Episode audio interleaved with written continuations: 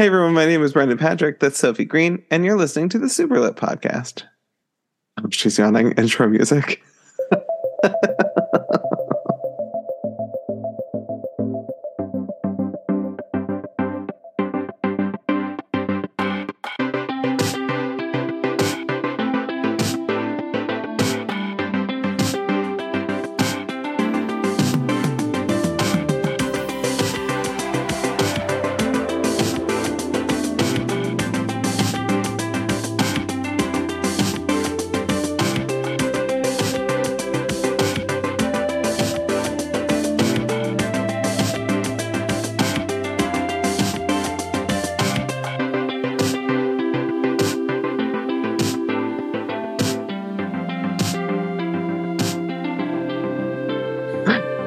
a big yawn. Jesus Christ. I'm so sorry. I yawned once and now my eyes are watering. It's Your eyes went- falling apart. I don't think so. And goodbye. Goodbye.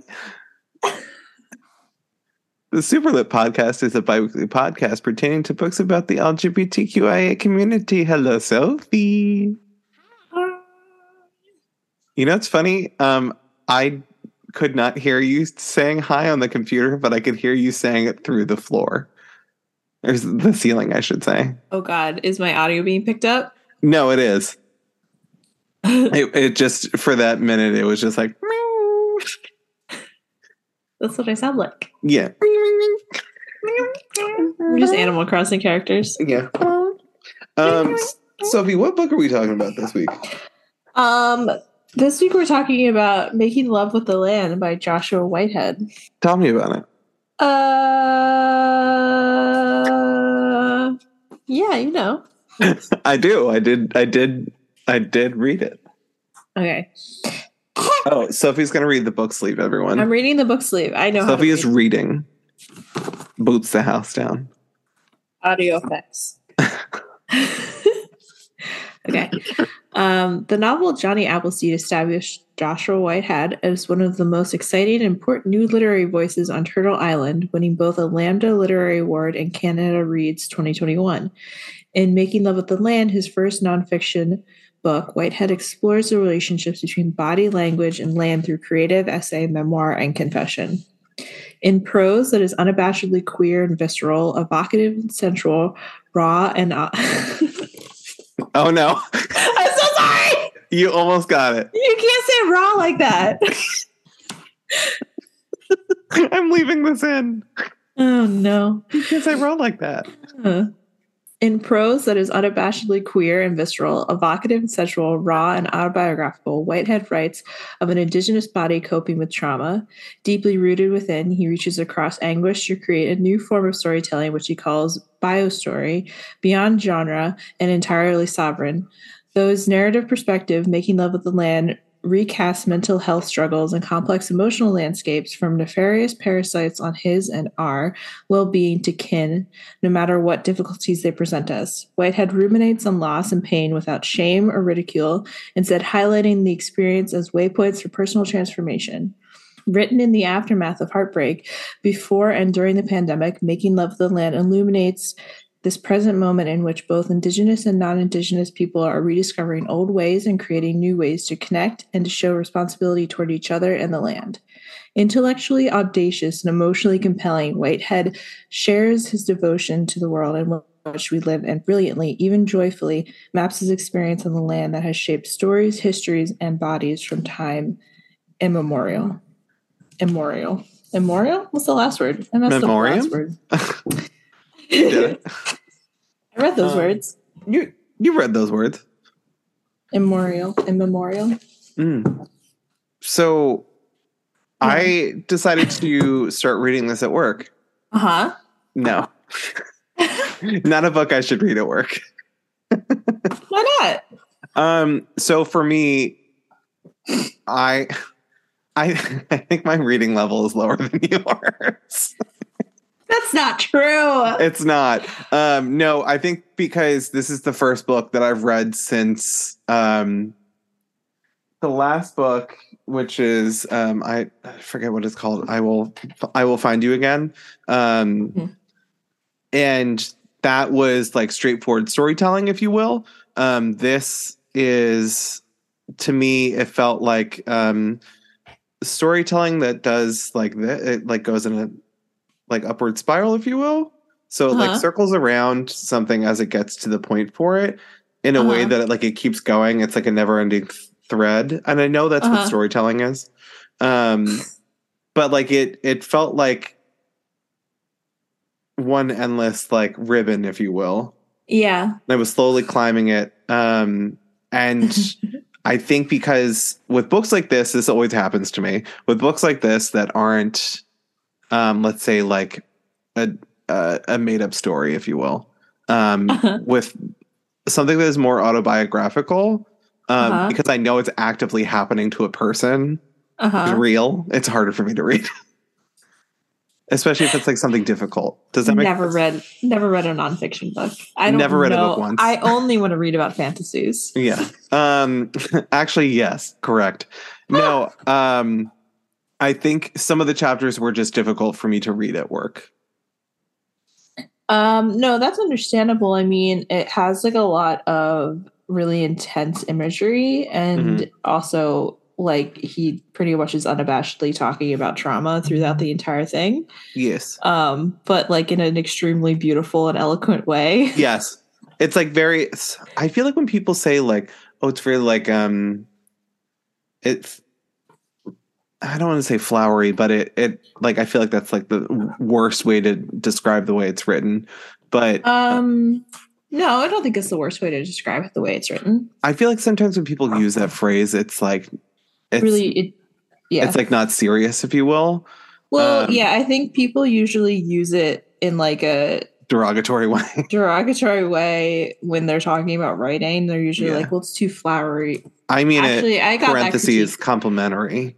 I feel like I got that critique in when I was writing. Like my my sometimes my papers in like English class, my teacher would be mm. like, "Just get to the point," and I'm like, "No, but like I'm setting the story." He's like, Yeah, "It's an no. essay about Exactly. death of a salesman. Just get to the point." And I'm like, "But like the vibes." But also, I have a page a page limit that I have to hit, so I absolutely will string this shit along.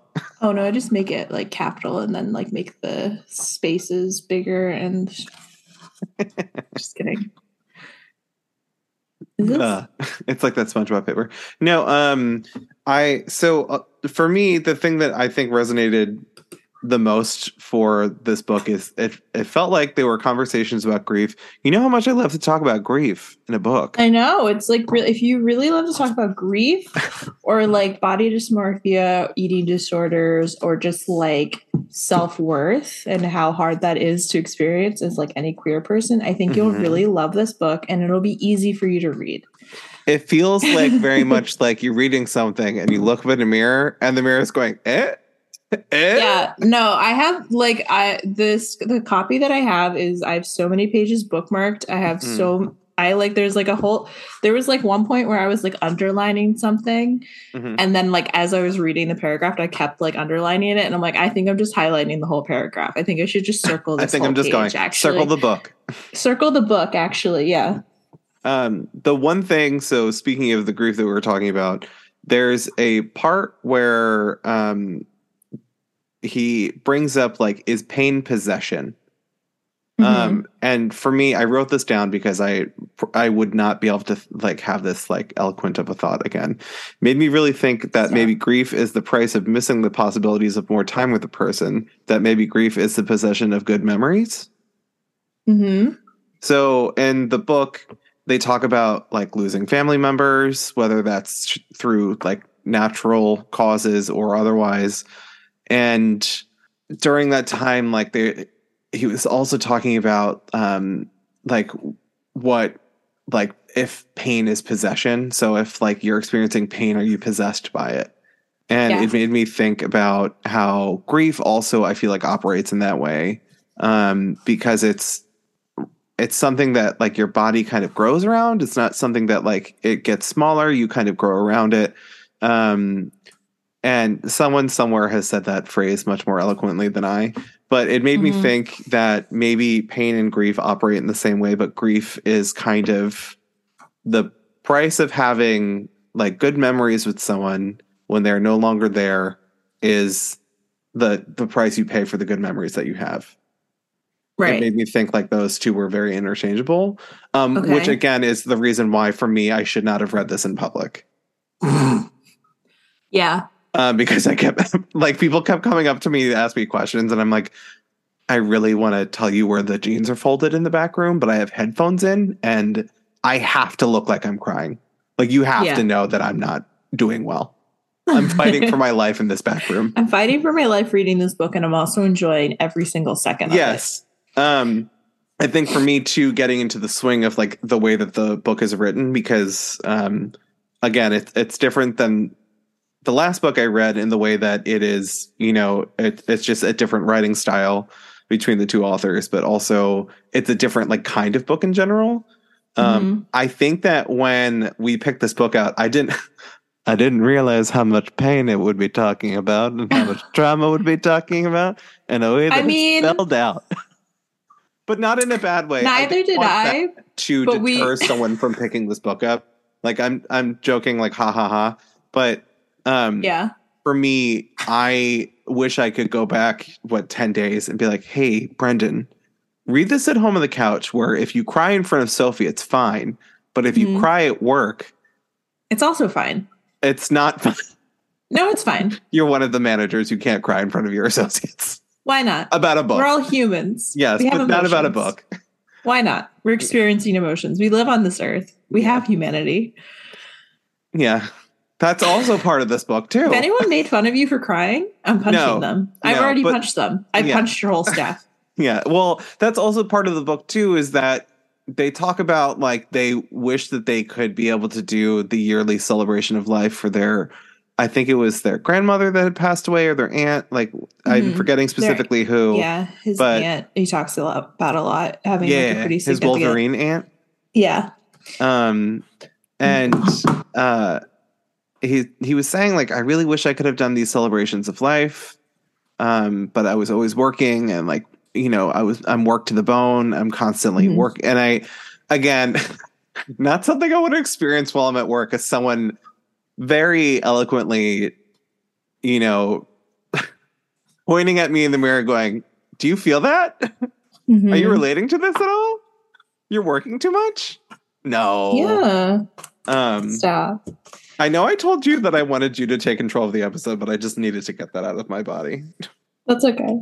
Lightly possessed by this book. I mean, mostly I just want to read like every quote that I circled and underlined because I haven't read a like personal essay collection in a while and this is like particularly like I like I think I'm going to reread this book like a few times. It, I, I think it has been a long I time since out. I've read uh, like a series of personal essays about someone's life in a way Yeah. that um, I think the last time I read something like this was a book called Bettyville. Okay. Uh, which is about um, this author who was working in New York at a magazine at like the peak of like the cocaine 90s, like late 80s kind of New York time, if you will, Mhm. and how, you know, his life was like like television show crazy, if you will Sure. um, and how he moved back home to like get away from that, but also to take care of his like dying mother. Um, Mhm. And it, it, I think that was the last time I read something that had this kind of like volume of like I would read a page and have to sit and like Um, digest what I was reading. I think this, I mean, I think it's just like the nature of like a memoir, but Mhm. this does remind me a lot of Not All Boys Are Blue. Mhm. 'cause That was also like an extremely personal, Yeah. like kind of an um book that was also broken up into these kind of like bits and pieces of his life. So I don't I mean, I think that like the thing about specifically this book that is really good is that it, the, all the essays are I mean, they all like thematically obviously are autobiographical, but also Mhm. like talk about like pretty much everything at the end of the day pulls back into his like queerness and his um identity as like an indigenous person who lives in Canada Mhm. um, and kind of that experience. But at the same time, it's like a collection of essays. So you can read one and then kind of like process it and like think Yeah. about it and go back and like look into stuff and then like pick up one of like the other essays later. It's not necessarily like a linear yeah, story. That's why I felt like it felt like I was climbing up a ribbon because it was it it it felt like I would get like a chunk of something over here, and then like that had a, a tied fragment to like something going on over here, and Mhm. um, you know the the portion of the book where they talk about um video game like uh avatars being able to like make people feel yeah. like they can defeat their anxiety and they like rely on it. I forgot what they said it was called, like video game. The like the it's not disease. Oh my god, not video game disease. Um Video game disease, just just in but it's like video game dysfunction or something like that. um, in like- the chapter I'm looking. Yeah. Fortnite is referenced. It's it's um I love that Fortnite is referenced. I love that the Cloud first, Strife and I don't know. So like the first couple of essays are like kind of these really intense stories about being like his experience being indigenous and like Mhm. kind of like these really beautiful prose about like being tied to nature and like queerness and like Mm-hmm. really it's like extremely i don't know i like every single like again like almost every page i have like little notes written down on because i was losing my mind Mhm. but i'm like absolutely obsessed with like just going through the first 50 pages of this book you're basically talking about like um indigenous trauma and queerness and like your body and just like all of that encompassing things and then the next like essay is like so fortnite yeah. so let's talk about Fortnite. Let's talk about Fortnite and gaming and how Fire Emblem impacts like my experiences as like a queer person existing in, on this earth. Like it was very I was like, "Oh, okay. So like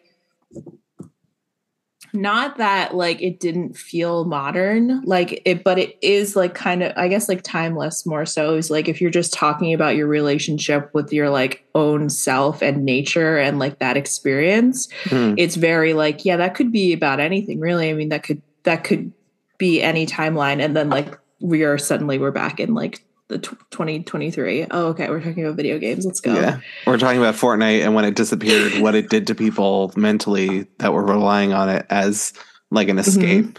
Um which was I did not expect that to be brought up in my um in my in my book that I was currently reading. Right. Um which was I, I think for me very interesting. I again I got to that chapter and I was like, what? Um but I mean it it did fit into the puzzle and it did it was brought up later when talking about um his uh cousin kin um Mhm. and um i think also around that time too i just i had two like quotes that i wrote down because i was just like okay these are the ones that are speaking to me at this exact moment. Um yeah. that pain grows like a garden and i'm unable to cull it to make beautiful. Um i i feel like if you were looking for someone to describe how pain operates i feel like that is like such an interesting way to look at it. Um yeah. because it feels very much like um like i see other people do this. They like make you know i i guess you could say like lemonade out of lemons and i'm just like not able to do it. Mhm. and it just like grows wild and i can't like i can't function with it. Um it, it i think a i needed to read that myself but also in general i feel like that is such like a i don't want to say su- a, such a succinct way to say that but i think um the the way that uh the author describes it is just very interesting and it's just like in a way Mhm. that i was like oh shit Mhm. Um, again, I wasn't expecting that. Um, also, I feel like I want to read Johnny Appleseed, um, if only because the way that the author describes the bear bottoming scene, Mhm. just like so, so casually. Um, Mhm. the one time in the book, I was like, huh, he did what now? but no, I, I think I had a pretty good time. I would love to hear some of the quotes that you had um, highlighted. So if you want, just I'm so sorry. Give me three. No, hold on. I'm, pick, I'm picking some out. But no, what? Uh, what? no. Um, what you were saying though about is like specifically about how he uses language. I think is like really important because like there's so many like parts of this book were like just small pieces of like like the points he's trying to make or just like little bit not even like full sentences but just like Mhm. the phrases that are used to like describe stuff or to like put forth a like a point are so like eloquent and just like Mhm. beautiful but at the same time he's like constantly going back and forth between using english and then also like cree language not just even like translated to be like phonetic but like actual literal like the characters so Oh, yeah, like the there was like, symbols. so like Mhm. for the first chapter is like there every once in a while there's like a cree word in there that i was like okay let me see what this means and it's a lot Mhm. of it is just kind of like personal pronouns basically um or i guess like personal nouns and stuff just like more Mhm. endearing um language but later in the essays he like talks a lot about how i don't know if he necessarily says this specifically but like the language that he uses he uses in a very specific way and he talks about how um it's just like there's so many words that are in cree that are unexplainable in english like Mhm. he he like tries to kind of describe them be like this sort of means this in like a literal sense this is the literal translation of this but Mhm. you cannot in, in the english language describe the emotion and the impact that like this word actually puts forth when you use it in like cree language which i think was Mhm. like fascinating because i Yeah. think that's like a really significant phenomenon that happens a lot in um other languages there's like so many languages that are like there's no english word for the feeling that you get like when you're like waiting for something to happen and it's like the anticipation of that like something like that like I honestly, you're. It's very true because the the. I remember distinctly. Obviously, this is not the same. When I was in Spanish class and my teacher, like telling us about certain things, translations can be like quite literal, and it's like, okay, water bottle, but like it, it there, the feeling of the thing doesn't always match, and it it is very possible for things to be quite literally lost in translation because Mhm. it you're you're kind of taking a block and putting it into a triangular hole. yeah And it's like, well, this is a, a square. It's not going to fit. You can jam it and make it fit and, you know, try to make the thing work. And it might, but it, you're losing some of the, you know, the, I guess the, the natural appeal of it. Yeah, I think there's sense? like oh no, and I think that's a lot of it is like we could translate this directly, or even like it would Mhm. still mean the same thing, but like the cultural uh like context of like specific words, even just like the sounds that they make Mhm. have so much impact on them that like it's not as like replaceable as in an English language. So I think Yeah. it's like really beautiful how this kind of flows and there's like you kind of get it's it's a little jarring at first to have like that language just put in there if you're not expecting it. Yeah. But I think it starts to flow really easily. So when you get further into the book itself, it kind of is just kind of like a part of the text as you're reading it and you just kind of like experience the book. Like Mhm. I, I don't know, like I, I feel like a pretentious person, but I like really was like, it's just the vibes. Like I'm feeling the vibes of what he's saying, and I'm not like addressing any of the context. Like this is great. Like I'm having a great time. Well, I feel like that might be like part of it is just like you're enjoying it and feeling that you're feeling the feeling. I hate, I hate mm-hmm. saying it. you're feeling the feeling, but I can imagine that like that's p- part of it is like like you you can try to dissect it, but like you need to be feeling the feeling for it to be communicated to you properly. Yeah. Like so one of the the what the part where he's like kind of talking about how there are like no actual ways to like translate certain feelings Mhm. or like you directly translate certain words. Um I'm so sorry. I'm going to butcher this. I'm this I'm I do not speak this language and I do do not have the the, the skill or the uh trained ta- I don't know. You don't have the skill to make most of these sounds, I think.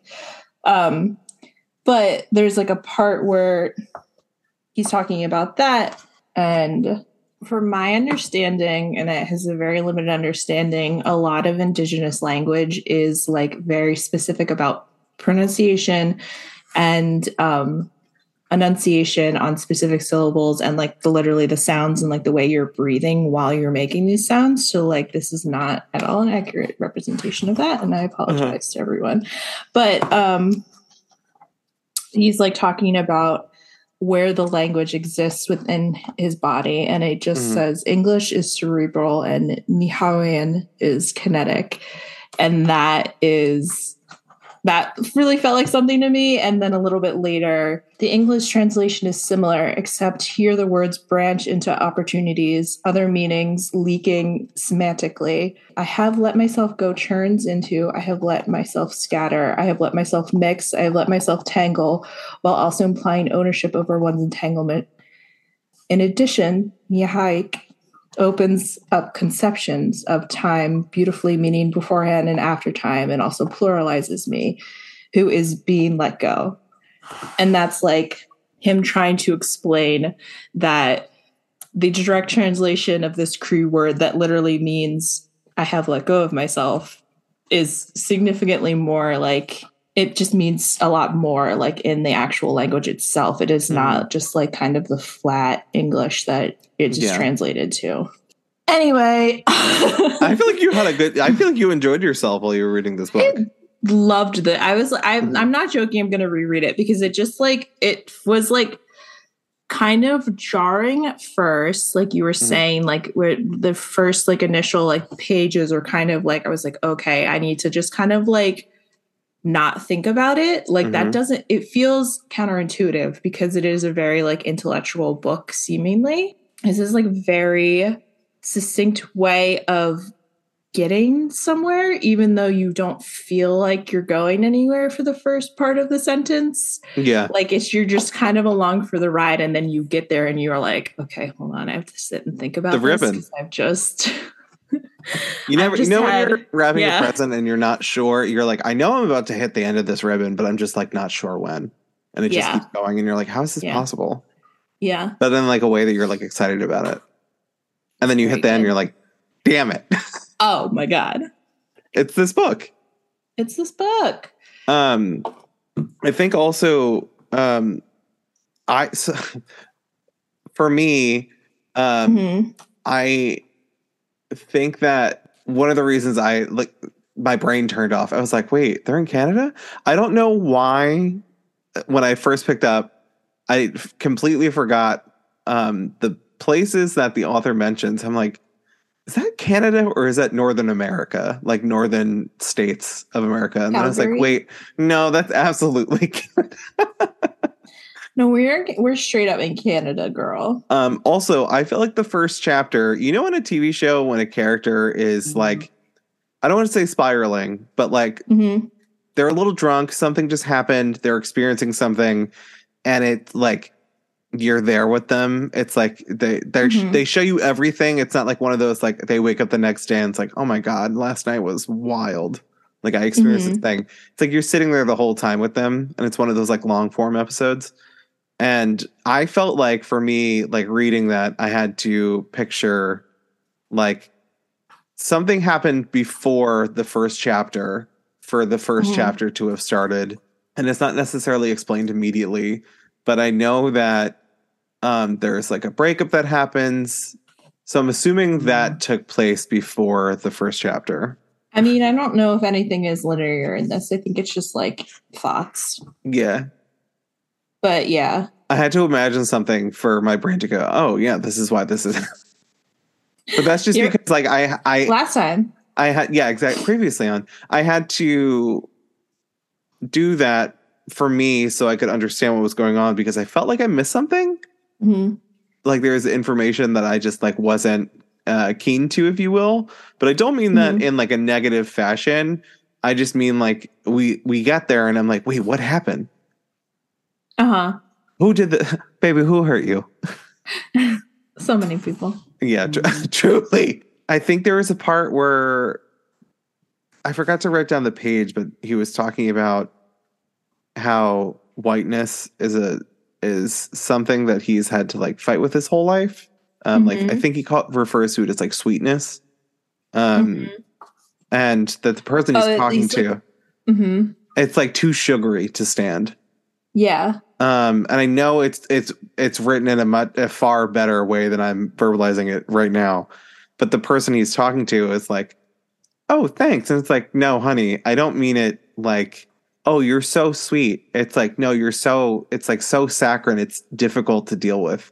And I've been Yeah. dealing with it my whole life. And my innards have been dealing with it my whole life.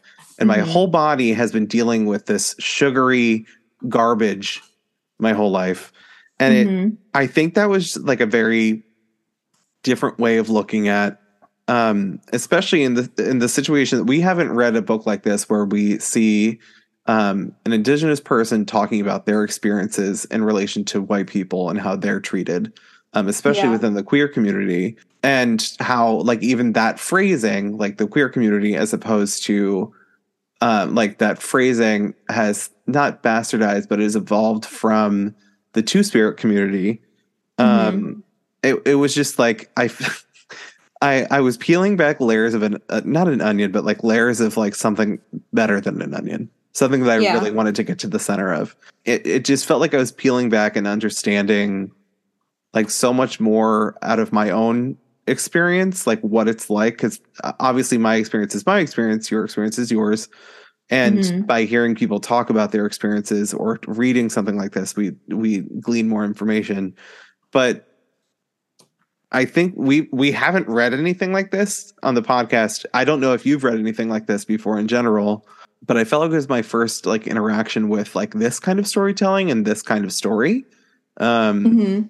and especially like someone describing how storytelling is like chewing up like memories until there's nothing left Mhm. um which it i don't know how i like i'm i i feel so stupid right now because i can't verbalize how beautifully written this book is Mhm. in a way that doesn't make me sound like the dumbest person I've ever met I just really like the words that he gives. I love the words. No, and like I this person is a college professor?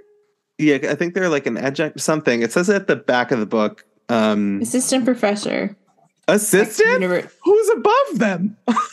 uh, probably some old bastard who won't quit Yeah, that's true. and who has tenure. Or maybe someone that they really love. Who knows? Um who's who's to say? who's to say, not me.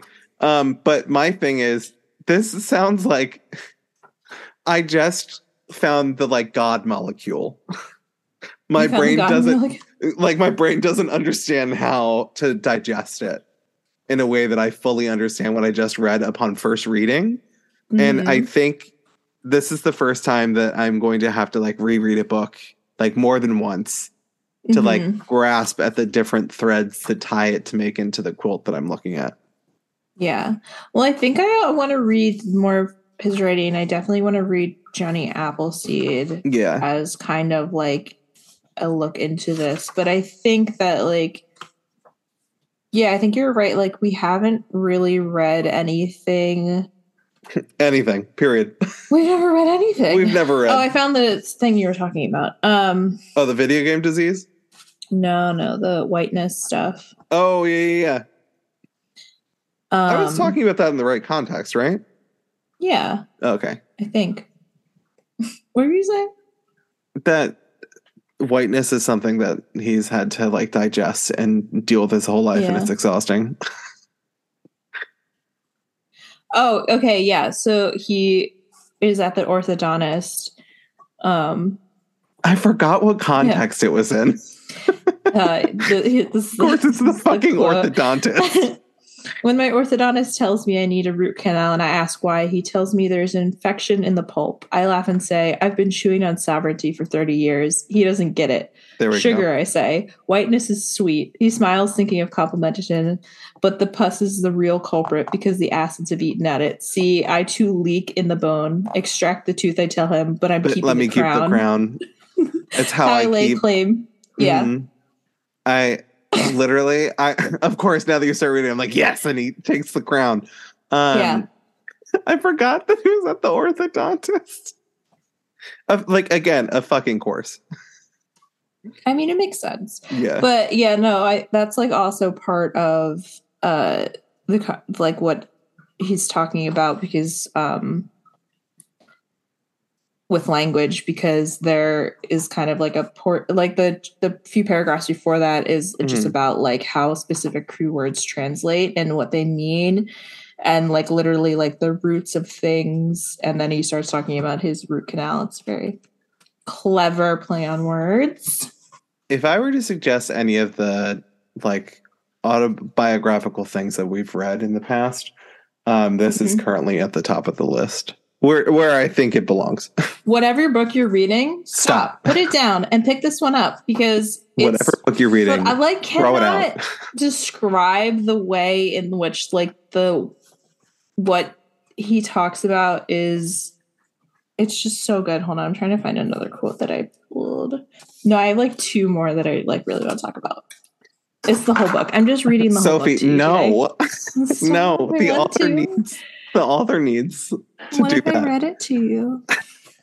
If I come I'm gonna be you can read it to me. famous. Yeah, yeah i okay but i do really really want to talk about the like way that uh joshua describes like queerness because it makes like a pretty a lot of times when people talk about like queerness and specifically like gender fluid non-binary people in like Mhm. a western american sense the argument that is always brought forth by like people who are trying to science their way into making uh, bigots understand that humans are um, intelligent, sick, like individual creatures who have their own lives and thoughts and experiences. They're always like, well, there's native cultures that have two spirit people, which are like non binary people. And it's so, therefore, it's justified that you want to wear a little dress because it's been like, you know what? dress. You know what I mean. no, I do. I full do. offense i'm so sorry but like the people who who feel the need to use Harry Styles' entire dress. no literally no Yeah. literally though it's Mhm. like infuriating but i think that the way that he uses language is so specific and intentional with every single word used and he does make a really strong point to like about how two spirit people is such a significant part of indigenous culture and is not tied to like the western conception of non-binariness or just queerness or anything it's like a fully separate thing that is just like not something that can be directly related to whiteness in any significant Mhm. way yeah. um and uh like there's a point in the book where he's talking about how um like some uh he was getting an award for um Johnny Appleseed maybe or Mhm. some other writings and was nominated in the category of like trans authors and made like a pretty strong point to be like I'm not trans I'm two spirit and these are significantly different things and they like shouldn't be attributed to each other Yeah. so I think Because they're not that the same thing. Exactly. Um, but I'm going to read another little. Hold on. Yeah. This is just my brain um, fell out of my ears when I read this part. I'm going to try to pronounce these words. hmm It's hard for me. I'm from New Jersey. Um, From New Jersey. okay. Stop. Hold on. uh, I have waged combat with myself over why I call myself two spirit instead of gay or queer. Yes. I've had conversations with myself about what it means to paint myself ceremonially as femme. I do not call myself two spirit to signify a romantic idealization of queer ingenuity. I do not. Oh my god, in it's indigenous, but it's in indigeneity. Indigeneity. Okay. Mhm, mhm, mhm. I do not call myself two spirit to signify a romantic idealization of queer indigeneity. I do it because I, and by extension, this name I call myself, come from the red silk of the Red River. I do not perform femininity in order to quantify my queerness. I do it because there are days when I feel more feminine than masculine.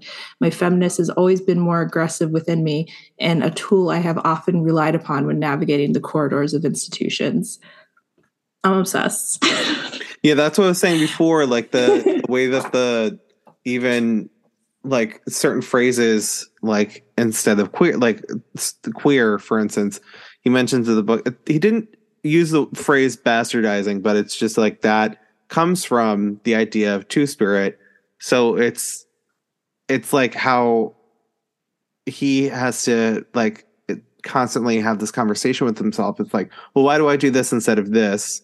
Or it's like I should Hmm. be doing this instead of this. And like that is just not to say it's a ripoff, but like that's just a ripoff of this word.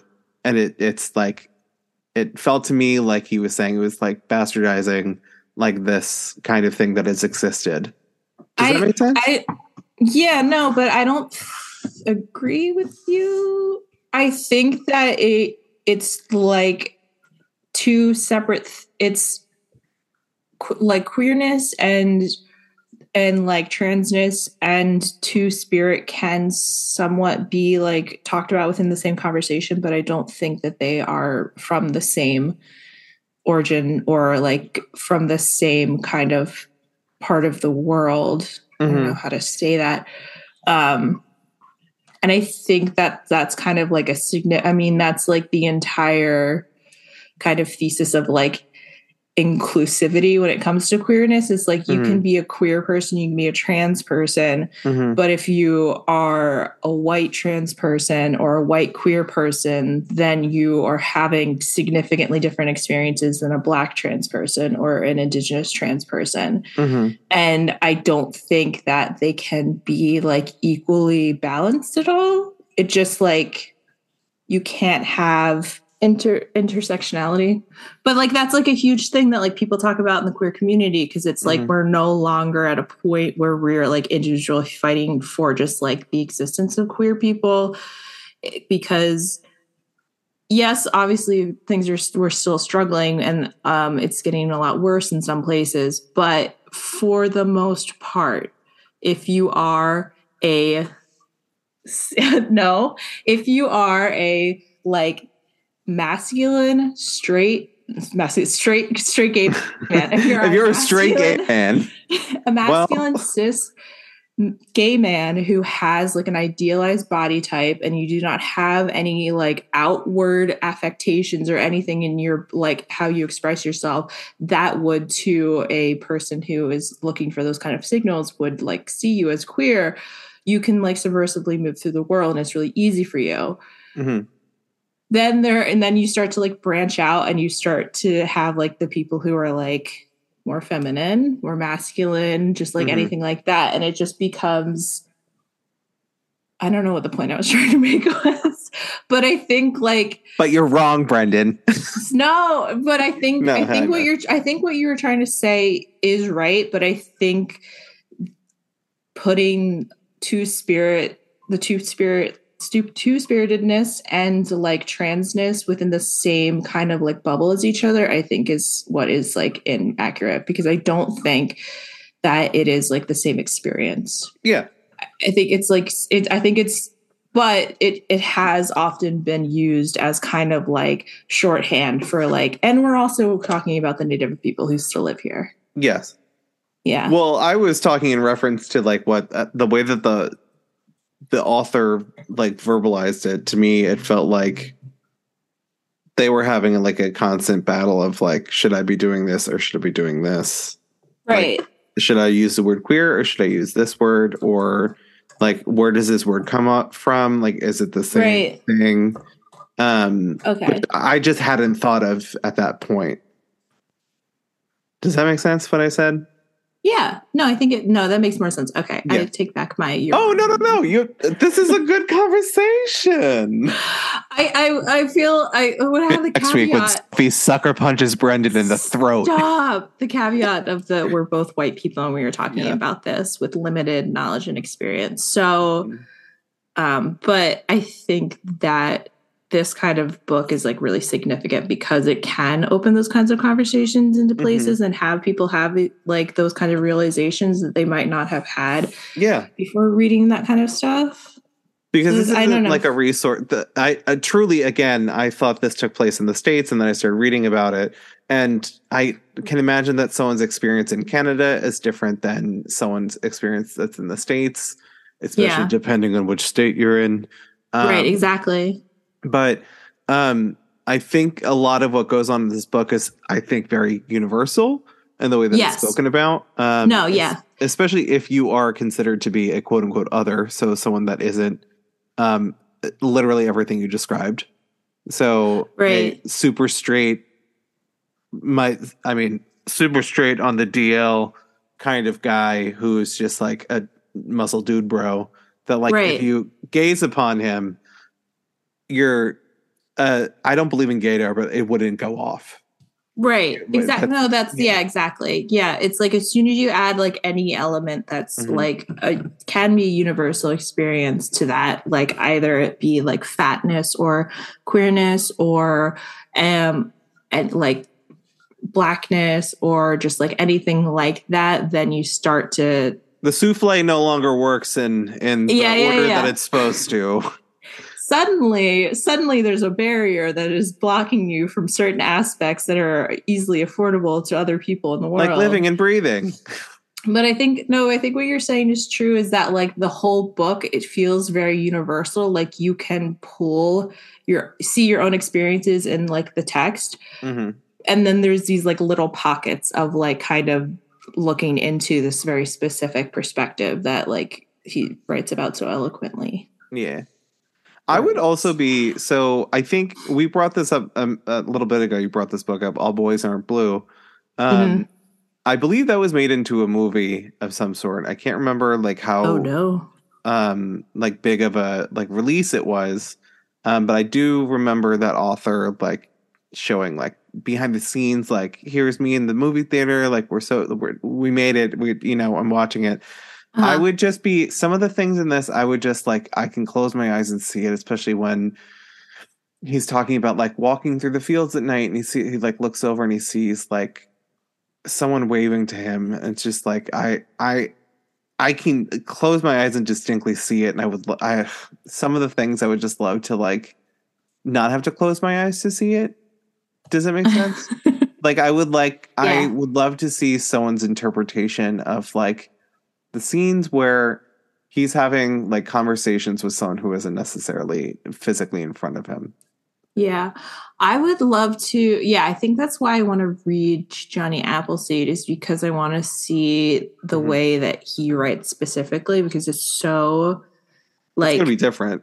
It's yeah, but like Yeah. I can't imagine that the writing would be like significantly different. I mean, it's like Mhm. beautifully like as you were saying, like you can really visualize the stuff he's describing because it's so well done and like just feels like visceral on the page that I think like of reading a fictional book from this author Mhm. would kind of I don't know, that would be like kind of amazing to see Yeah. as a film maybe. If it was translated, well, you got to get a good director.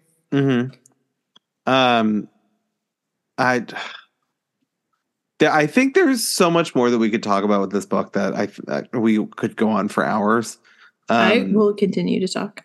Yeah, I'm not going to stop. I'm not done talking. I'm Hold on. funny how you want to end the episode, Brendan.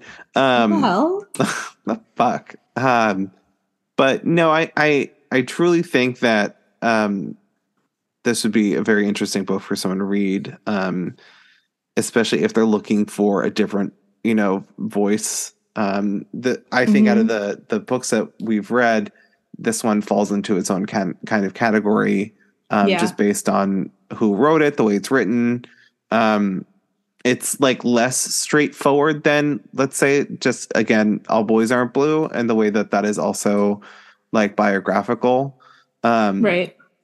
and even brave face i think is the other one we read um Mhm. or even bettyville so like those Mhm. those are all technically books in the same like genre um and uh, in which they're biographical um but they all feel very different and this one i none of the other ones i had to like sit and go okay i'm gonna i need to read this again because my my my brain needs to digest it in a different way Mm-hmm. um none of the other books did that for me in a way that i Well, I was think like this is the first collection of essays that we've read, also. yeah Um, that weren't all by different authors right. Yeah. Okay. Yeah. We've definitely, yeah, we've read collections of essays that are like individual authors and or Mhm. like short fiction and stuff. But like, yeah. Yeah. this is, I think, the first of that kind that we've read. So it definitely has.